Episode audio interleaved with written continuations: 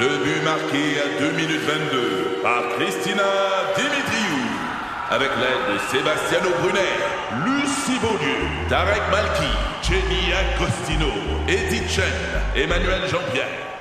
Au hockey, comme en immobilier, pour réussir, ça prend toute une équipe. Et avec vos cinq mille courtiers Remax, la force du réseau roule pour vous. Remax est heureuse de s'associer à Martin Megwayeux et Dany Dubé pour vous présenter le tout nouveau balado Bon match. C vingt-trois. Vous aimez les voitures? Vous êtes intéressé par l'industrie automobile, la transition électrique? Vous voulez être au courant des nouvelles tendances sur le marché? Voici Ça tient la route avec Benoît Charette et Alain McKenna. Salut tout le monde! Alors, cette semaine, c'est officiel, c'est notre dernière émission de l'été qui sera à la radio, parce qu'on va probablement vous revenir au courant de l'été en version balado. On va garder quelques surprises. On va se garder quelques surprises. J'ai déjà quelques pilotes automobiles que j'ai contactés qui ne pouvaient pas être là aujourd'hui, qui vont probablement être là plus tard cet été. Andrew Ranger, Marc-Antoine Camirand, qui vont nous parler ah. de leur saison en NASCAR. Euh, donc, on a ces gens-là qui sont déjà prévus. Alain, évidemment, t'es d'ici, ta tasse de tech, toi, va rouler tout l'été. Ouais, on fait de la balado techno, euh, toujours, euh, toujours chez Cogeco, donc ça va continuer de ce côté-là. On pourra. Bon, alors faire on des, va peut-être vous faire quelques, é... voilà, quelques ouais. émissions spéciales. Donc, on vous promet de vous tenir au courant et on sera là pour vous. Euh, aujourd'hui à l'émission, on va recevoir quelqu'un d'extrêmement intéressant, Normand Mousseau, euh, qui est au Polytechnique Montréal, qui a écrit plusieurs livres euh, sur le pétrole, sur l'énergie en général. Mm-hmm. C'est son dada. Et aujourd'hui, on parlait à parce qu'on le sait, là, les prix stagnent. On est à deux et vingt. Bon, dépendamment où vous êtes, là, c'est entre deux et douze et deux et vingt-deux ouais. et vingt-trois. Est-ce qu'on s'en va vers une hausse? Est-ce que ça, ça va se plafonner? Est-ce que ça va baisser? Euh, tout le monde se pose la question. Même nous, les journalistes automobiles, qui roulons deux, trois autos par semaine. Oui, ben là, ça... Euh... On, on commence à trouver que la facture coûte cher, mesdames, oui. messieurs.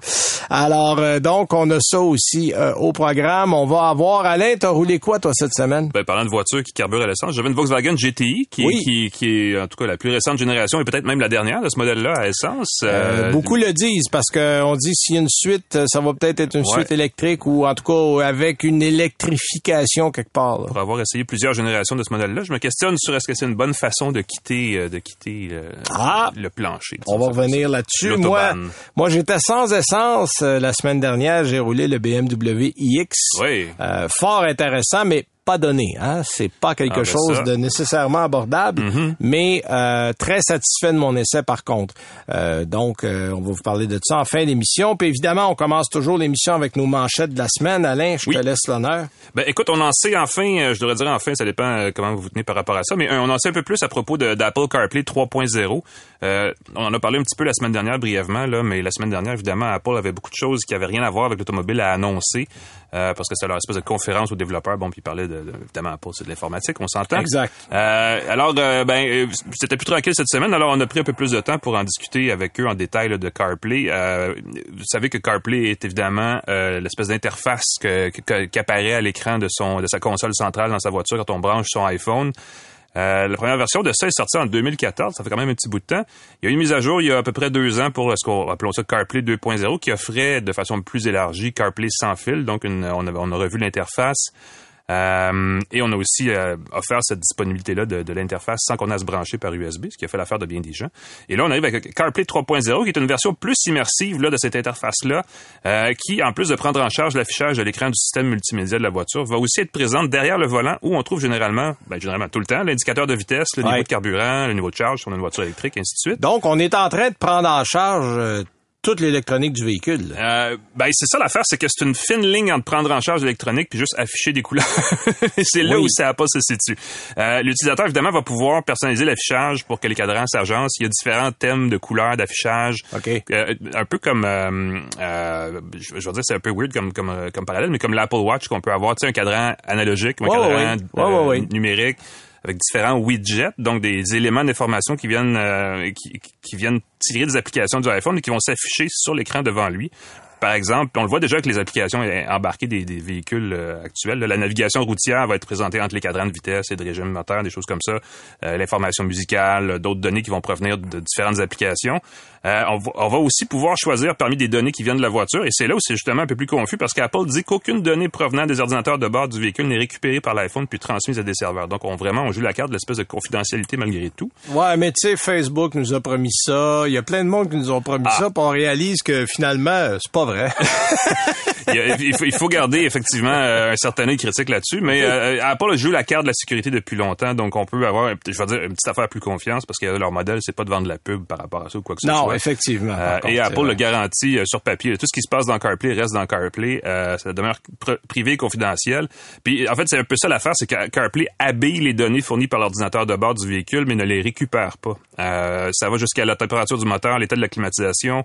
Euh, le système fait la même chose avec les menus qu'on trouve normalement à l'écran du système multimédia. On va pouvoir accéder, par exemple, au réglage du véhicule, Euh, que ce soit pour ajouter le son, là, l'égalisateur euh, musical ouais. ou la fermeté de la suspension, ainsi de suite, sans sortir de l'environnement. Parce qu'en ce moment, c'est ça qu'il faut faire, c'est que si on va aller dans les réglages du véhicule et qu'on a soit Android Auto ou CarPlay à la, à la, à la, sur l'écran, il faut sortir de cet environnement. Oui, exactement. Euh, donc là, ce qu'on fait, c'est qu'on dit, ben non, mais restons dans l'environnement, ça va être plus simple. Euh... Donc, ça va probablement être la compagnie qui va accorder le droit à Apple...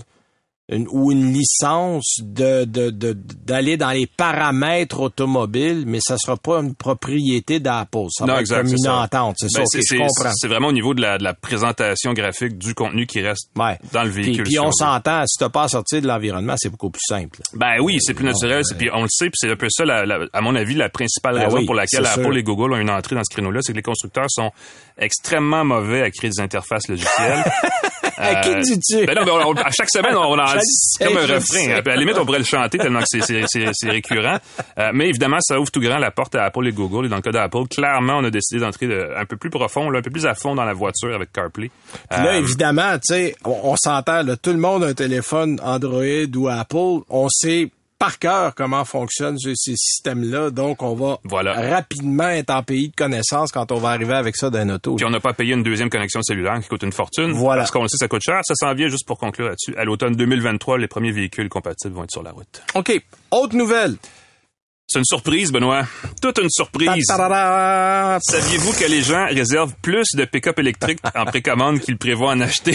j'ai, ben, en fait, j'ai lu ça et j'ai pas été surpris parce que depuis plusieurs mois, on le sait, Alain, là, ben, les, les gens attendent bon entre deux et trois ans pour un auto. Mm-hmm. Fait que là, les gens font quoi? Ils se mettent sur six, sept listes d'attente puis ils disent, bon, ben, le premier qui va m'appeler m'a prendre celui-là. Exactement. C'est, et, euh... et, et là, on fait la même chose avec les camions électriques. Fait que quand on vous annonce qu'il y a trente ou quarante mille précommandes. En fait, dans les fêtes, il y en a peut-être dix mille parce qu'il y en a vingt mille qui sont sur cinq autres listes d'attente. Exactement. Qui attendent le véhicule. Puis, euh, on peut le présumer parce que c'est un peu prévisible, mais il y a une étude qui le confirme. Elle a été parue euh, au début de la semaine dernière, effectuée par une firme d'analyse spécialisée dans les batteries électriques qui s'appelle Recurrent. Oui, okay. En tout cas, c'est un Rec- jeu de mots en anglais. Rec- je vous l'explique parce que c'est long. Ouais. Ouais, c'est ça. Euh, donc, le Recurrent, justement, a sondé là, quelques centaines d'internautes qui ont admis avoir réservé un véhicule électrique entre avril et mai dernier. Euh, et elle a justement découvert que les gens qui magasinaient pour une camionnette électrique en particulier avaient tendance à sur-réserver, donc à inscrire leur nom ah, et ouais. à laisser un dépôt de quelques centaines de dollars à plus d'un endroit. Les dépôts sont remboursables, donc il n'y a, a pas vraiment de risque. Euh, et évidemment, la plupart, euh, la raison pour laquelle les gens font ça, c'est qu'ils s'inquiètent de ne pas recevoir le véhicule souhaité assez rapidement, parce que, comme tu l'as dit, euh, attendre deux ans, c'est long quand on veut un véhicule. C'est clair. Euh, dans le sondage en question, là, on, euh, on a vu que quatre-vingt-neuf pour cent des gens qui ont précommandé un Cybertruck de Tesla disent avoir aussi précommandé un véhicule d'une autre marque. Euh, donc, le, on ne sait pas. T'sais, les ventes seront peut-être, concorderont peut-être pas avec les, les chiffres de précommande avancés. C'est encore plus prononcé du côté du F cent cinquante Lightning et du, euh, et du Silverado E V là, de Ford et de Chevrolet respectivement, puisque dans les deux cas, ben, ce regarde, sont cent pour cent des personnes qui ont commandé plus qu'un, ben, précommandé plus qu'un véhicule. Moi, j'ai vu ça cette semaine. C'est la première fois que je vois ça. J'ai vu une publicité du Chevrolet Silverado électrique. Mm-hmm. On s'entend, là, deux mille vingt-quatre qu'on va envoyer ça sur le marché. Il y a des annonces à la télé, puis c'est marqué à la fin, commandez le vôtre dès maintenant. Exact. Fait que là, ils te disent deux ans d'avance, ce serait peut-être une bonne idée de le commander tout de suite. Puis moi, j'ai des gens qui m'ont qui m'ont dit aussi que euh, finalement, ben le Cybertruck, euh, il s'était sorti de la liste. Ben ça se peut. Euh, parce que là, on a repoussé plusieurs fois. Ben écoute, on a commencé à prendre des commandes en novembre deux mille dix-neuf. on s'entend que ça fait deux ans et avoir, demi. Euh, ça aura pris quatre ans au moins avant que... Puis là, ils commenceront pas à en faire avant deux mille vingt-trois. Fait qu'on a au moins sept huit mois d'attente encore. Fait voilà. que tu sais, trois ans et demi plus tard, il va arriver quoi? Ben, soit que les gens vont avoir un Lightning, soit que les gens vont avoir commandé... Euh, un autre modèle, ouais, on va un changer, Rivian. Changer de job, on va ouais. besoin d'une camionnette, ah, puis ça, ça va changer la vanne. Euh, Ils vont appeler les retraites. dans dans l'ensemble, là, pour le sondage, un peu plus de cinquante pour cent des répondants disent qu'ils vont se prévaloir d'une ou l'autre de leur précommande. Donc, il y a vraiment un jeu. Il euh, y a juste une petite nuance, c'est qu'à l'opposé, les gens euh, n'ont pas fait la même chose du côté des voitures, étant donné que de ce côté-là, les acheteurs, les acheteurs pardon, semblent davantage attachés à une marque ou à un modèle, alors qu'une une camionnette, c'est peut-être plus une camionnette. Ouais, ça, c'est la théorie. Pas prête à le dire, parce que moi, il y a beaucoup de gens qui m'ont dit, là, moi, euh, entre le E V six, ah oui, la Ioniq, le I D quatre, j'ai, j'ai mis mon nom partout, puis le premier qui va m'appeler ouais. euh, m'a sauté dessus. Puis inversement, les gens qui veulent un F cent cinquante, souvent, il y, y a une certaine loyauté. Dans, dans les, les camions, il y a plus de loyauté, effectivement. Bref, il y a un engouement dans les véhicules électriques, on le sait, on le voit, mais il faut quand même pas trop se fier au nombre de précommandes, là, parce que clairement, c'est, c'est gonflé un peu. Exact, mmh. exact. Allez, moi, j'ai une nouvelle différente, j'ai lu ça cette semaine. Euh, bon, évidemment, on le sait, les constructeurs automobiles ont quitté la Russie, là, en oui. masse. Il n'y a oui. plus personne qui est là. On parle de constructeurs étrangers, évidemment. Euh, en représailles à la guerre déclenchée en Ukraine, on aura compris, les pénuries ont obligé Lada, parce que Lada, ça appartenait à Renault. Et on a racheté récemment à Renault la compagnie Lada, qui est redevenue une compagnie qui appartient maintenant à l'État russe. Ah bon? Et on a lancé une nouvelle variante. Écoute bien ça, là. Est-ce que c'est est... Lada qui fait, qui fait les chars d'assaut qui, qui, euh, qui ça serait peut-être une bonne idée, la guerre va se finir plus vite. ouais, mais mais, mais euh, on a sorti, en fait, une version de la Lada Granta, euh, qui était la, la dernière Lada, là, la plus moderne. On parle pas des Lada carrés, les Dennis qu'on mm-hmm. avait ici, là, les espèces d'horreur. Euh, mais on a sorti un modèle classique. Ça veut dire quoi, ça? Il n'y a pas de coussin gonflable, il n'y a pas de frein A B S, il n'y a pas d'air climatisé. C'est des fenêtres à manivelle. On vient de reculer de vingt-cinq ans. Wow. Pourquoi? On n'a pas les pièces. Ah, okay. Point à la ligne, la Russie n'est pas à part des autres. Et surtout que là, il y a des sanctions économiques. Ah, oui. Fait que là, on, on, on travaille vraiment avec ce qu'on a. Et on vend ce modèle-là... Euh, tout nu est un mot faible. Là. C'est, c'est vraiment... Il n'y a rien là-dedans. C'est le squelette. C'est sept cent soixante et un mille roubles. Vous allez me dire, c'est quoi ça? C'est seize mille huit cent trente-neuf dollars canadiens. Fait que c'est quand même pas donné oh, là, pour même. Une voiture qui a rien. Mm-hmm. C'est un petit moteur quatre cylindres un virgule six litres de quatre-vingt-dix chevaux euh, qui répond aux émissions polluantes de dix-neuf cent quatre-vingt-seize. Oh boy. parce que parce que c'est un modèle qui est à peu près de cette année-là. Donc, c'est assez intéressant de voir ça. Puis là, il y a même des rumeurs qui diraient qu'on va ramener le Niva. Euh, le Niva qui est un modèle qui a quarante-cinq ans. Euh, évidemment, on... Ça sent un peu la guerre froide, hein? Euh, ben à l'époque où on est, là, on est isolé du côté de la Russie. Euh, et évidemment, les usines sont là, des constructeurs étrangers, mais il n'y a pas l'expertise, il n'y a pas les pièces, il n'y a rien. Tu facores avec ça, là. C'est comme avoir un véhicule électrique qui n'a plus d'énergie dedans. T'as, t'as, t'as, t'as un bel angle de bateau, là. C'est, c'est, ça, ça sert absolument à rien. Alors, puis là, ceux qui ont des voitures étrangères, parce qu'il y en a beaucoup, là, tu sais, la guerre a quelques mois, euh, là, on commence à avoir des problèmes à trouver des pièces. Ah, pour l'entretien, euh, les oui. pièces qu'on peut trouver sont à un prix exorbitant. Il euh, y a même des gens qui disent qu'on on a, on, on préfère pratiquement laisser euh, la voiture à la maison parce que quelqu'un qui a un peu de travail à faire, ça coûte l'équivalent du prix de la voiture pour la réparer. Ça tient pas debout. Euh, donc, on, on assiste un peu à un retour du banditisme là, pour, pour tout ce qui concerne les pièces et les morceaux qui traînent. Mais ça, c'est intéressant de voir qu'il y a, qu'il y a, qu'il y a des vraies répercussions euh, du côté euh, de la Russie. Puis tiens, ma dernière nouvelle, je vais faire ça en une minute. Ford rappelle près de trois millions de véhicules pour un problème de, en fait d'engrenage de, de, de transmission. En fait, il y a plusieurs modèles, là, C-Max, Edge, Escape, Euh, qui ont des problèmes. En fait, quand on met la voie, le, le véhicule à parc, euh, l'engrenage tient pas. L'auto peut rouler tout seul. Oh mon Dieu. Euh, ou changer de vitesse sans qu'on y touche. Alors, c'est un problème qui touche les modèles. En général, c'est pas récent, là, c'est deux mille treize à deux mille dix-neuf. Là, je l'ai dit, Escape, C-Max, Fusion, je l'ai pas dit, Transit Connect, Edge. Euh, donc, il y a deux millions neuf cent quelques mille véhicules qui sont rappelés, Canada, États-Unis, Mexique surtout, mais euh, ça va commencer bientôt. Moi, j'ai eu euh, ce problème-là avec un véhicule quand j'étais au cégep.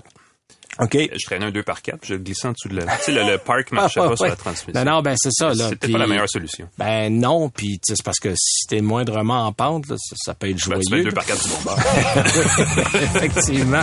Alors, on va à la pause et on revient après avec notre premier invité, Normand Mousseau.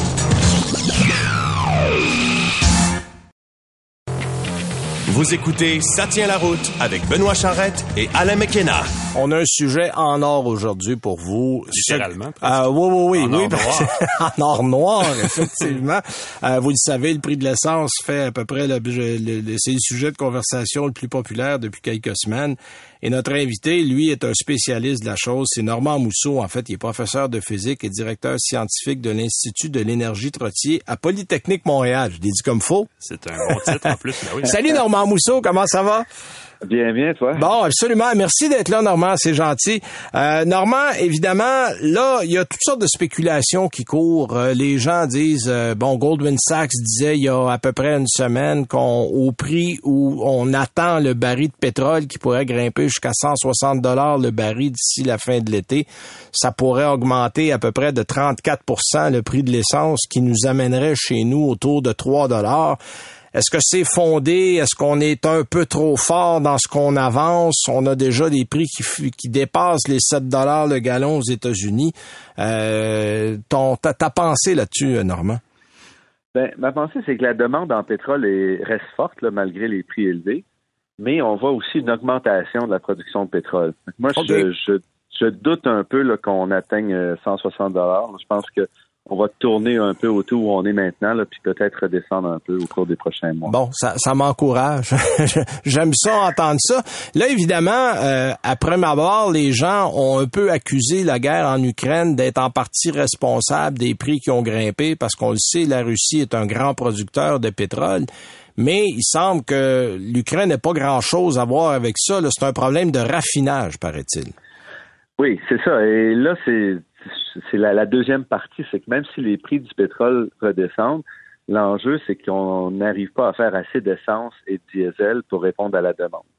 Et ouais. Ça, il y a plusieurs. C'est déjà un, avant la guerre là, euh, en Ukraine, c'était déjà présent cette tension-là, mais le, la Russie, c'est un gros exportateur de produits raffinés. Donc, euh, évidemment, là, les, les, les embargos joue à la fois pour euh, l'exportation, mais aussi la capacité d'importer des pièces et autres là, pour les, les raffineries.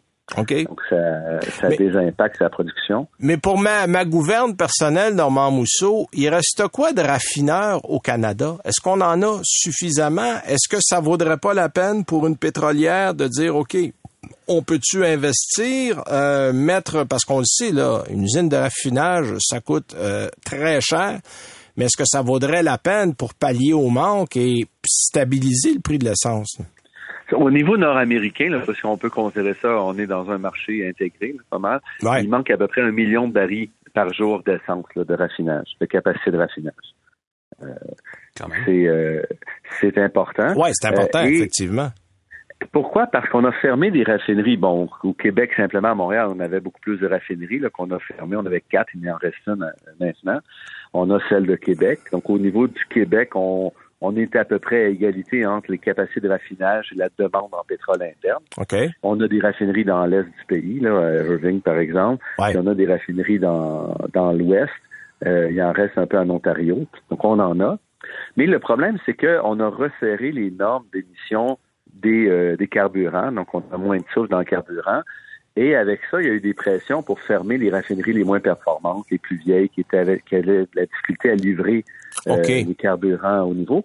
Et comme on voit toutes les règles qui disent d'ici sept huit ans, on ne vendra plus d'auto qui ne sera pas électrique ou d'ici dix ans, là, dépendamment des pays, bien, les, les compagnies hésitent, les raffineurs hésitent beaucoup à faire des investissements dans des nouvelles raffineries.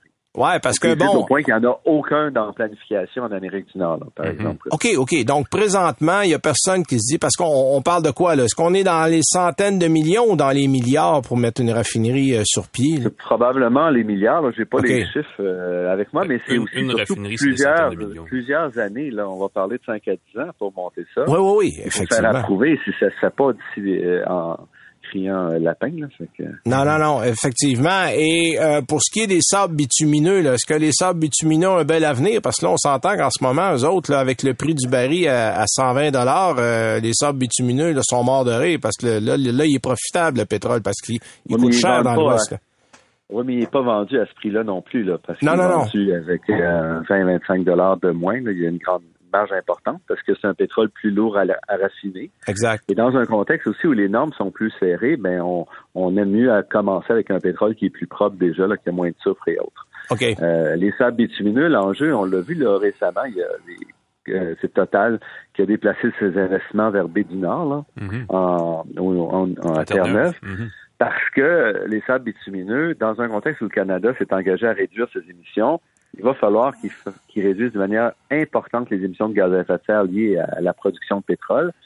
Et il va falloir donc faire du captage et séquestration qui est très coûteux. Ouais. Et les compagnies pétrolières disent, est-ce qu'on veut vraiment investir les milliards avec les incertitudes de ces technologies-là, même si le gouvernement, c'est-à-dire nous, allons ramasser l'essentiel de la facture. Alors, on voit que les compagnies internationales ont tendance à quitter les sables bitumineux pour aller vers du pétrole plus facile de, d'exploitation. Ouais, ouais, qui va coûter moins cher. Fait que si je comprends bien, Normand Mousseau, on est un peu entre l'arbre et l'écorce. C'est-à-dire qu'on doit encore, pour un certain temps, produire et vivre avec le pétrole, parce que notre transition est en chemin, mais n'est, n'est, n'est pas complétée. Puis de l'autre côté, on veut pas investir parce qu'on se dit ces investissements-là d'une couple d'années vont être caduques puis serviront pas à rien parce qu'on va être rendu dans un autre mode de transport. Voilà. Puis l'essence, on le voit assez clairement là, si les, les, les pays ont mis en place des, des lois déjà. Là, fait qu'on peut vraiment prévoir que d'ici dix à quinze ans, il va y avoir une demande importante dans les pays développés. Donc, ça ne veut pas dire qu'il n'y aura pas de raffinerie construite dans des pays euh, où l'économie est en voie, en voie de développement, là, mais dans les pays développés, je pense que c'est, c'est pas mal fini. Ben, je vais aller un petit peu plus loin avec ça, parce que les investissements, quand on parle de centaines de millions de dollars pour construire des usines, les pétrolières pensent plus à la pétrochimie, parce qu'ils voient le virage, ils disent, bon, on va, on va aller dans la production de plastique, de choses comme ça, de produits dérivés du pétrole qui ne sont pas des carburants, et c'est là où, justement, c'est plus avantageux pour ces pétrolières-là que de, d'ouvrir une nouvelle raffinerie, d'investir dans des trucs qui ne seront pas nécessairement strictement au niveau carburant. Il euh, y a quelqu'un qui me disait euh, au début de l'année, puis c'est finalement ça, ça, ça s'enligne un peu à ce qui se passe, c'est que le prix de l'essence est vraiment plus lié au fait que l'industrie aérienne consomme beaucoup plus maintenant ben, en ce moment de, de, de, de pétrole qu'il y a six mois. Est-ce que, est-ce que c'est vérifiable ça, comme affirmation? Comme affirmation? Oui, mais l'industrie, c'est important, mais c'est pas le plus important, c'est la, c'est la demande routière euh, qui est très forte. Là. Mm-hmm. Donc, euh, c'est vrai, l'industrie... Euh, Euh, de, de l'aviation, c'est quelques pourcentages de la demande totale euh, en carburant. L'autre question que je me posais, Normand Mousseau, est-ce qu'il y a une marge? Parce que là, on le sait, tu, tu l'as mentionné au début de l'entrevue, on produit plus de pétrole. Euh, est-ce que les pays membres de l'OPEP et bon euh, ceux qui y sont associés ont une bonne marge de manœuvre? Est-ce qu'on peut demain matin produire quinze à vingt pour cent de plus qu'on produit en ce moment pour essayer de garder le prix à un niveau raisonnable? Non, je pense pas. Je pense pas. On a vu euh, l'élasticité ces dernières années, on l'a vu venir beaucoup des États-Unis.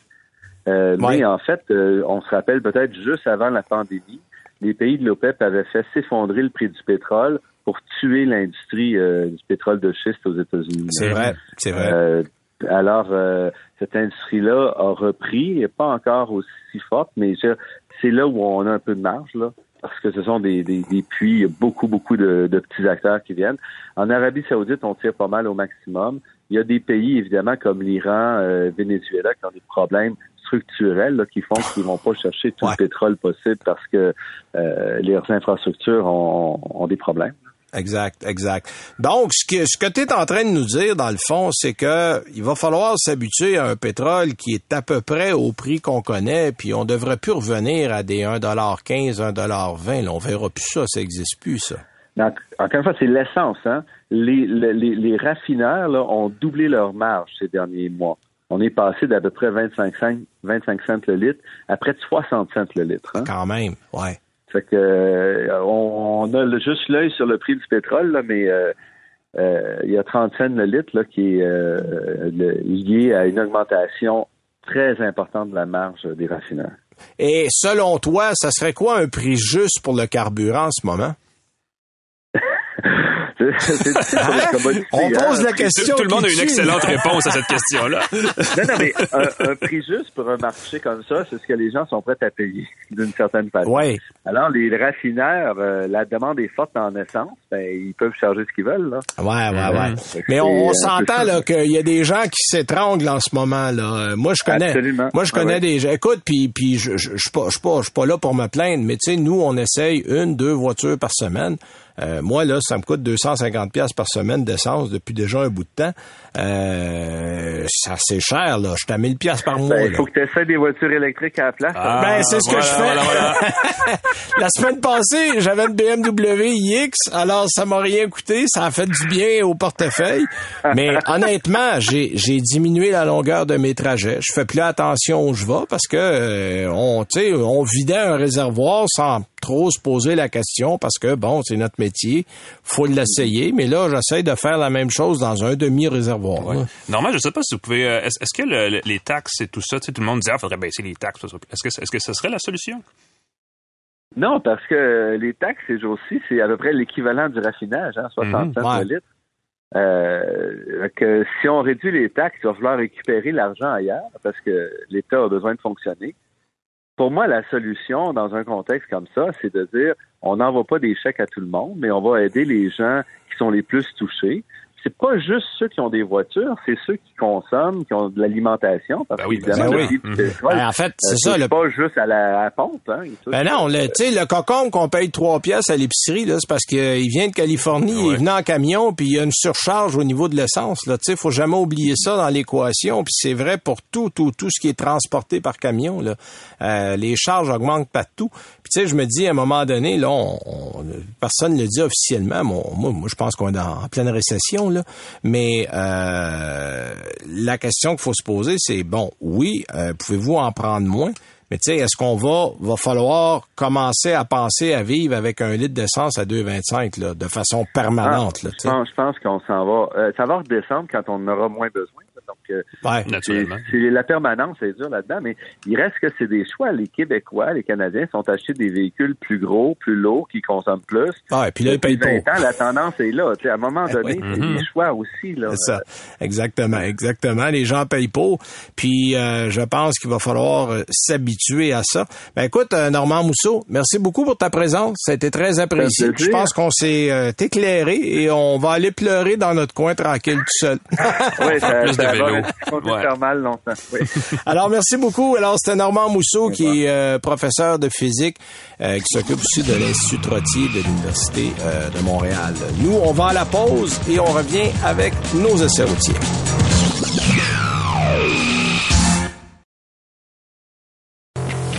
Vous écoutez Ça tient la route avec Benoît Charette et Alain McKenna.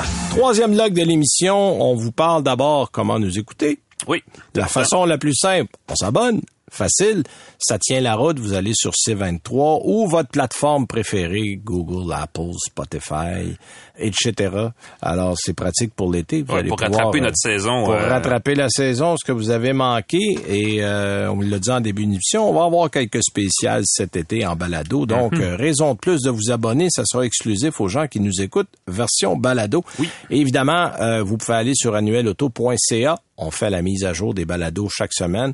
Ou sur le site euh, d'une des chaînes de Cogeco, comme ici quatre-vingt-dix-huit virgule cinq à Montréal, dans section balado, cliquez et vous arrivez à l'émission. C'est aussi simple que ça. Voilà. Chronique écolo auto, on a de la suite des idées cette semaine. On vous parle des camionnettes les plus économiques en carburant en deux mille vingt-deux. Oh. Euh, qui dit camionnette ne dit pas nécessairement économie quand on pense ouais. à ça, là. Mais il euh, y a quand même certains choix qui peuvent être plus intéressants que d'autres. Évidemment, il y a des choix cent pour cent électriques. Le Rivian, euh, qui s'en ouais, vient à petite quantité. Encore faut-il le recevoir, oui, c'est ça. Faut le recevoir. Oui. Le, le, le Hummer qui s'en vient, bon, qui est gigantesque, là, on s'entend. Il n'est pas économique au sens économique euh, ben, du terme. Il n'est pas économique parce qu'il coûte cent vingt-cinq mille dollars, mais il ne prend pas de carburant. Ça, le, le F cent cinquante Lightning va être un autre modèle aussi qui s'en vient. Mais euh, il existe aussi euh, des moteurs éco-diesel, euh, comme dans la RAM, euh, qui fait du huit à huit litres et demi au cent sur euh, l'autoroute. Euh, il y a également des moteurs moteur hybride, Toyota Tundra hybride, euh, est intéressant, même si c'est un six cylindres qui consomme quand même du treize à quatorze, mais c'est moins pire que les gros V huit. On a eu du vingt-deux euh, dans ce Tundra. On a eu du vingt-deux, du vingt-trois. Ouais. Et euh, un qui est très populaire de ce temps-là, c'est le Ford Maverick hybride, dire, ben oui, euh, qui est en fait le plus économique des, des moteurs à essence en ce moment là sur la route. Euh, en fait, il est tellement populaire qu'aux États-Unis, on a arrêté de prendre des commandes, on ne fournit pas. Là. Ah Alors, bon? Il y a eu beaucoup de demandes pour ça. Euh, est-ce qu'on devrait aller du côté d'un Santa Cruz ou d'un Ridgeline? Euh, ça consomme à peu près du onze litres au cent pour le Ridgeline, puis du dix à onze litres au cent pour le Santa Cruz. Fait que, tu sais, il y a quand même des solutions pour s'en sortir sans payer trop cher, mais dites-vous que généralement, un camion et l'essence, ça fait bon ménage, mais pas toujours dans le bon sens. Oui, non, exactement. Ils il s'aiment beaucoup. Exact. Alors, la chronique, on va être évidemment sur annuel auto point c a euh, d'ici euh, les prochains vingt-quatre heures. Alain, ton essai outil de, de cette semaine, c'est quoi? Ben, écoute, c'est une, je, je j'étais en mode sport compact. Euh, ouais. euh, donc, j'ai dit, ben regarde, allons-y avec la Volkswagen G T I, qui est, on s'entend, une voiture iconique là, qui se passe généralement de présentation. Euh, ouais, puis il faut le dire, là, cette année, il n'y a plus de Golf régulière. Il reste la G T I puis la R. C'est les deux seuls modèles de Golf qui restent sur le marché pour deux mille vingt-deux. Exact. Euh, et ça va continuer en deux mille vingt-trois. Et là, on peut présumer que la génération actuelle, qui est quand même toute fraîche, là, pourrait en fait être la dernière G T I telle que qu'on la connaît. Euh, en version à essence. En version à essence, exactement. Ouais. Donc, ça devrait être une excellente occasion pour les indécrottables aficionados des petites sportives. Ça, c'est une belle phrase. Oui, je, je vois que tu as travaillé fort pour l'écrire. Ça, clairement, je l'ai pris en note parce que tu pas ça comme ça, début en blanc. Euh, bref, pour les fans euh, des, des, des sports compacts, comme on disait dans le temps, et euh, de la marque allemande Volkswagen aussi en particulier, de mettre la main au volant de ce qui sera probablement en plus un modèle qui va passer à l'histoire avec un grand H, parce qu'on va s'en rappeler comme de la dernière voilà. G T I. Euh, ce qui est bien avec la G T I deux mille vingt-deux, c'est aussi qu'elle coûte pas mal moins cher qu'une Golf R, justement, parce que c'est l'autre option. Euh, son prix de base est à trente-cinq mille quatre cents dollars là, quand on inclut tous les frais obligatoires qui ne sont pas mentionnés sur le site de Volkswagen Canada, en passant, ce qui est un petit détail. Oui, et t'amènes un bon point. Faut faire attention Attention à la version qu'on choisit. Ah oui, si vous prenez une version autobahn, là, la version euh, au bouchon, il y a comme quatre à cinq mille dollars de différence avec une R. Moi, je me dis, rendu là, allez ouais. chercher une R. Mais si vous voulez une G T I, tenez-vous-en au modèle de base, d'ailleurs, qui est fort intéressant. Euh, moi, dans ce modèle-là, j'aime mieux le tissu que le cuir. Mm-hmm. Puis j'aime mieux le modèle d'entrée de gamme. Vous faites aucun sacrifice au niveau moteur, mais vous avez... Oui, un peu moins d'équipement, mais je pense que c'est ce modèle-là qui qui reflète le mieux ce qu'est la G T I. Tu euh, touches au cœur euh, du, je vais pas dire du problème, mais de la situation, parce qu'effectivement, il y a la version de base, la version autobahn, c'est la version intermédiaire, qui coûte ouais. à peu près trente-neuf mille, et il y a une version performance ah oui, à quarante-quatre mille, qui est vraiment celle-là qui, à mon avis, est complètement inutile et superflue. Euh, écoute, ça inclut des gadgets là qui ne changent absolument rien à la façon dont le véhicule se comporte. Euh, puis, je veux dire, en même temps, une G T I, c'est pas une voiture qui devrait être hyper technologique, là. C'est une voiture qui se court. C'est une voiture de puriste. Alors, exactement. C'est ce que j'aime de ce véhicule-là dans sa forme la plus simple. C'est celle qui est la plus proche de ce qu'on aime d'une G T I, je pense. Exactement. Donc, d'entrée de jeu, on va le dire aussi, faut oublier tout de suite la version à boîte automatique D S G à sept rapports, qui est, qui est pourtant une super boîte, mais dans la G T I, mon Dieu, qu'elle est affreuse. Euh... Et, et c'est dommage, en fait, parce que ça devrait, au contraire, bien, bien faire le travail, mais elle trouve jamais, jamais, jamais le bon moment pour changer ses rapports. Euh, elle sous-exploite sans arrêt la courbe du couple du quatre cylindres turbo qui anime le véhicule, évidemment. Et c'est extrêmement dommage, car le quatre cylindres, justement, là, il génère une très belle puissance, hein, à ouais. deux cent quarante et un chevaux, donc... Allons-y avec la boîte manuelle à six rapports qui c'est fait vraiment la, la job. Puis de toute façon, c'est la, c'est la boîte à avoir. Ça fait partie absolument. De l'image de oui, ce véhicule. Oui, oui. Si vous voulez une icône, là, c'est, c'est exactement ce modèle-là qu'il faut aller chercher. En plus de tout ça, dans les versions plus équipées, on ajoute un ben, différentiel à glissement limité, là, il est là partout, euh, et des réglages qui permettent de personnaliser le comportement de la suspension, de la direction et de quelques autres composants. On a quatre modes, là, tu sais, éco, confort, sport, mm-hmm. custom, mais... Là encore, on s'en serait passé. La G T I devrait avoir juste un mode de conduite, mode G T I. Ouais, ça, c'est ça serait réglé. Euh, au volant, de toute façon, ce qu'on remarque en premier, et, et ça, c'est une autre partie, du, vraiment, je n'étais pas content cette semaine-là, euh, c'est pas la personnalité sportive du véhicule. C'est la première chose qu'on fait, c'est évidemment de sacrer, littéralement, là, contre le système multimédia ah, du véhicule, qui est un écran tactile. Ça, ça j'avoue qu'on, qu'on s'est trompé là-dessus. On a vraiment, là, ouais. ça scrape tout le fun d'avoir une G T I aussi. Euh, c'est un écran tactile qui est juste au-dessus euh, d'une espèce de, en fait, de trois petites petites surfaces très lisses et très étroites qui sont elles aussi tactiles. Euh, et c'est ah là qu'on puis... change de, la température des deux zones de climatisation. Le puis les Mosus, de, pour pas dire un autre mot, les Mosus de touche affleurante là, pour le volume. Pour, écoute, là, là, tu veux monter le volume, tu changes la température. Tu veux baisser la température, tu changes de poste. Là, non, tu non, dis à un moment ça, donné, ça là, alors c'est, euh, c'est, c'est fatigant. On est généralement en train de faire trois affaires en même temps, puis on veut en faire juste une. Puis en plus, il faut retenir le volant et regarder la route, donc c'est impossible à faire. Euh, et, et on s'entend, les menus intégrés sont, sont vraiment détestables. Changer le, le, régler la climatisation, ça prend pratiquement un diplôme de l'université de Volkswagen. Là, euh, ça n'a aucun bon sens. Bref, on est loin des radios, et là, je fais un clin d'œil au passé, des radios Blaupunk qui étaient de l'origine des premières G T I. Ah, c'est vrai. Et même des radios subséquentes chez Volkswagen qui présentaient même des touches d'égalisateur, des touches, des petites roulettes là qu'on fait changer les basses et les hautes fréquences. C'était vraiment le bon vieux temps. C'est ça Volkswagen a raté une belle occasion de, de faire une mise à niveau de tout ça, mais et en gardant en tête ce qu'était l'original. C'est-à-dire Exactement. Qu'il y a moyen de garder des boutons, des commandes, des roulettes, des manettes, ben quelque oui. chose qui est tactile, qu'on peut toucher, qu'on peut bouger, qu'on peut tourner. Mais là, euh, avec ça, on a comme mis l'encadrement qu'on aime dans une espèce d'écran qu'on n'aime pas, finalement. Exactement. Puis, côté conduite, ben, j'ai été un peu déçu aussi. Là. Évidemment, c'est une voiture qui se conduit extrêmement bien, on s'entend, mais elle est grosse, elle est lourde. C'est, la, c'est ça, c'est, ça, va, ça va ensemble. Grosse et lourde. L'empattement, évidemment, est long. La voie est large. Donc, ça, ça évidemment, une tenue de route impeccable. Mais on n'est pas dans une compacte très nerveuse, comme on se rappelle. On est vraiment dans une, ce que j'appelle une intermédiaire en dimanche. C'est plus c'est, c'est une G T I, c'est plus une Golf. C'est rendu vraiment euh, ce qui serait... Euh, écoute, c'est, c'est trop gros, tout simplement. Et pour ça, à cause de ça, pour moi, vraiment, c'est, c'est moins une G T I maintenant que c'était. Euh, ce qui, ben, tu l'as dit, c'est une occasion ratée par Volkswagen d'offrir un modèle là, euh, qui aurait une sortie là, de, de, de, de, du catalogue digne de ce nom. Euh, évidemment, bon, pour les puristes, puristes, puristes, il y a la Golf R. Euh, ouais. Mais pour ce qui serait, à mon avis, l'amateur nord-américain moyen qui a grandi dans l'univers Volkswagen, c'est surtout la G T I qui a marqué, marqué les esprits. Et là, on, on et, finit un peu sur une mauvaise note. Ben, en fait, la G T I, dans sa version... Moi, je, je, je recommande encore la G T I dans sa version de base, oui, ben, exact, en boîte voilà. manuelle. Ça reste une voiture extrêmement intéressante à conduire. Il vous faudra quelques semaines pour vous habituer aux aléas de tout l'univers tactile de ce modèle-là. Mais ça demande une voiture très intéressante et qui poursuit bien la tradition du modèle. À ce chapitre-là, pas de problème. L'aspect mécanique de l'affaire m'intéresse beaucoup. Ouais. Boîte manuelle, moteur turbo, quatre cylindres, parfait. Toute l'espèce de, de, de, de flafla au-dessus n'est ben, pas nécessaire. Ça. Exactement. Je pense qu'on a un petit peu raté le, le, le but qu'on visait avec mm-hmm. ça. Alors, merci Alain. Moi, de mon côté, je suis allé un peu ailleurs. J'étais chez B M W. J'ai eu l'occasion d'essayer le modèle iX deux mille vingt-deux. En fait, c'est le premier V U S électrique du constructeur. Euh, et... toute une machine. Là. Ben, c'est le premier d'une série, en plus. C'est le premier d'une série. Bon, mm-hmm. moi, j'avais le modèle cinquante, parce qu'il y a un modèle soixante. Euh, il y a des endroits où il y a même un modèle quarante. Euh, la puissance est excellente. Là. J'ai l'équivalent de cinq cent seize chevaux là-dedans. Euh, c'est un quatre roues motrices, évidemment. Euh, zéro à cent. Écoute, le zéro à cent est... est, est homérique. Euh, c'est, c'est, c'est, ah, écoute, oui. c'est du quatre virgule quatre secondes, mais...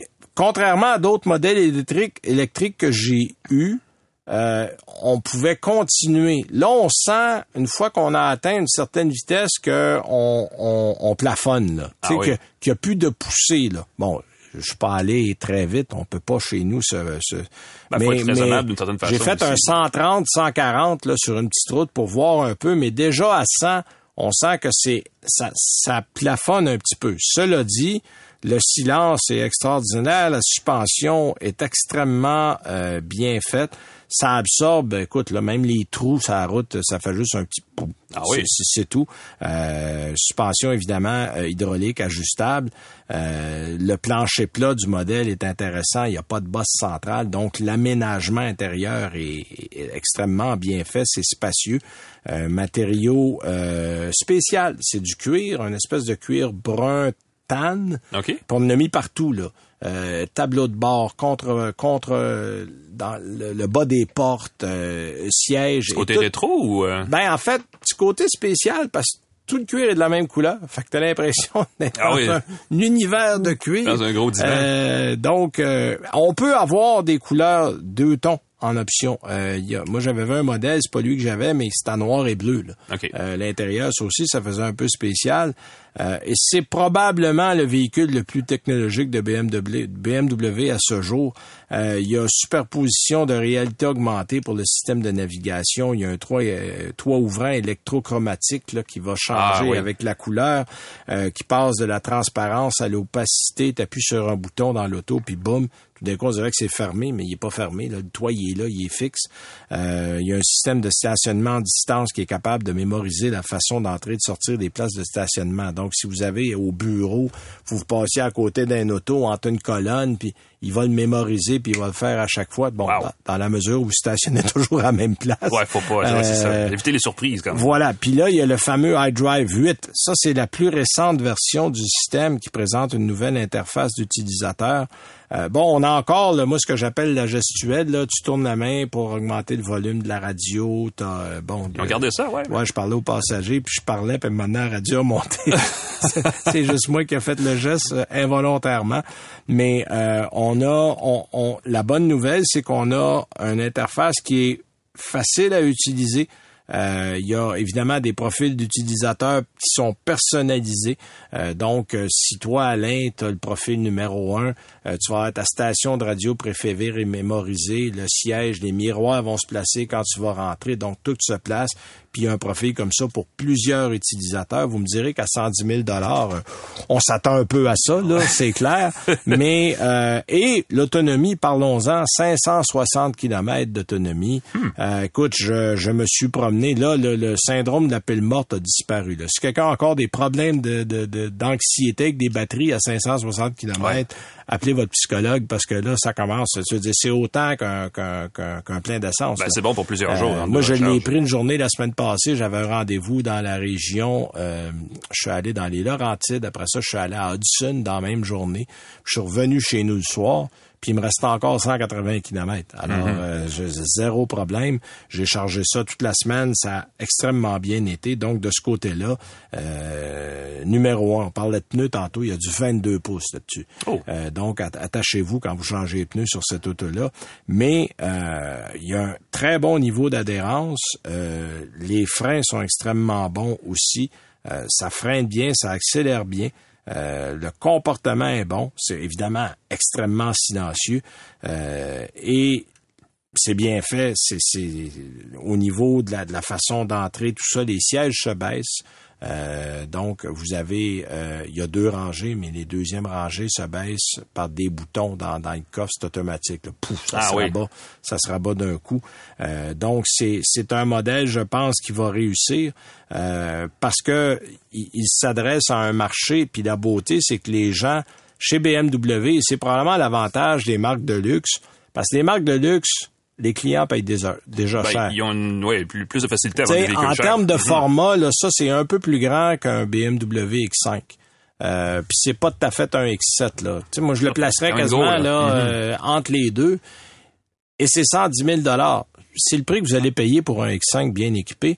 Alors, pour les gens qui sont déjà à Essence, qui disent, OK, pour le même prix, je vais aller me promener dans l'électrique. T'as cinq cent soixante kilomètres d'autonomie, donc il n'y a pas, il n'y a pas de perte à ce chapitre-là. Euh, t'as un véhicule qui, ah, tout d'un coup, ne prend plus d'essence. Puis évidemment, euh, système Bowers and Wilkins dans l'auto de, de, de première classe, Apple CarPlay sans fil. Il euh, y avait là, tu sais, toutes les, toutes les, les, les, les, les commodités mm-hmm. modernes, euh, extrêmement bien faites. Beaucoup de rangements à l'intérieur. Donc, euh, franchement, il n'y a pas grand-chose à redire.